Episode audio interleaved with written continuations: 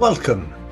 This is Barry Baines from Baines Law, a legal miscellany where we regularly podcast about cases and legal issues, as well as talking to professionals and others who have experience of our legal system. The Master of the Rolls declared that the Court of Appeal had an inherent jurisdiction either to hear an appeal in the absence of one party or to dismiss an appeal when the appellant failed to appear for a substantive hearing. Leave.EU Group Ltd and another against the Information Commissioner.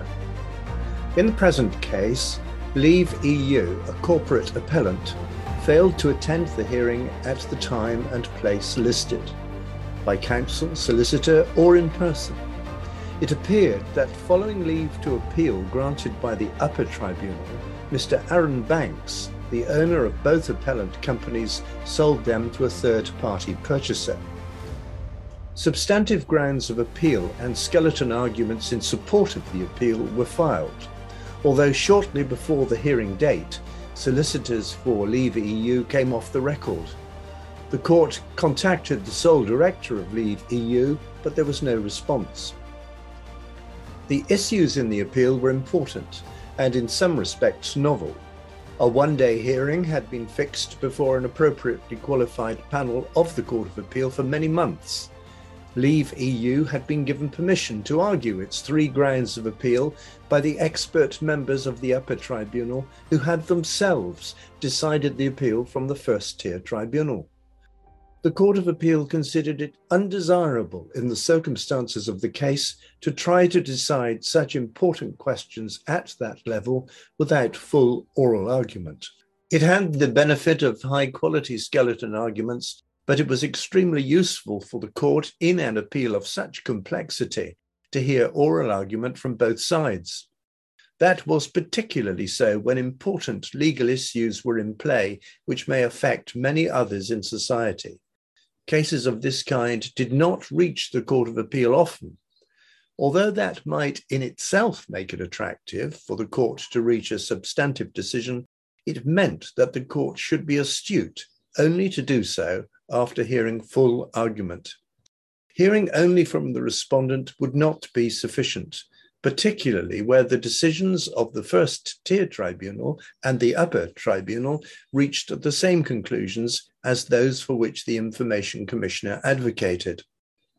An adjournment was not appropriate. Firstly, Leave.EU made no such application. Secondly, the time of the Court of Appeal was at a premium, and interests of other court users had to be considered.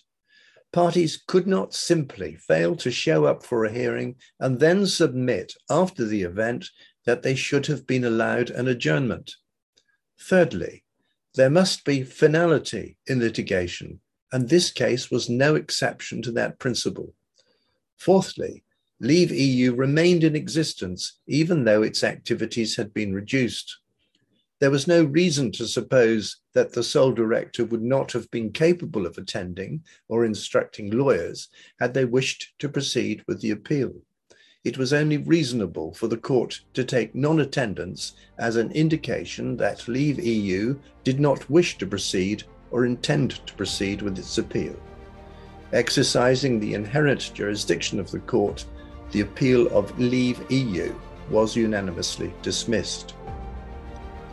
You can read a summary of this podcast episode under the title Master of the Rolls Warning to Appellants in the news section at www.barrybaines.co.uk.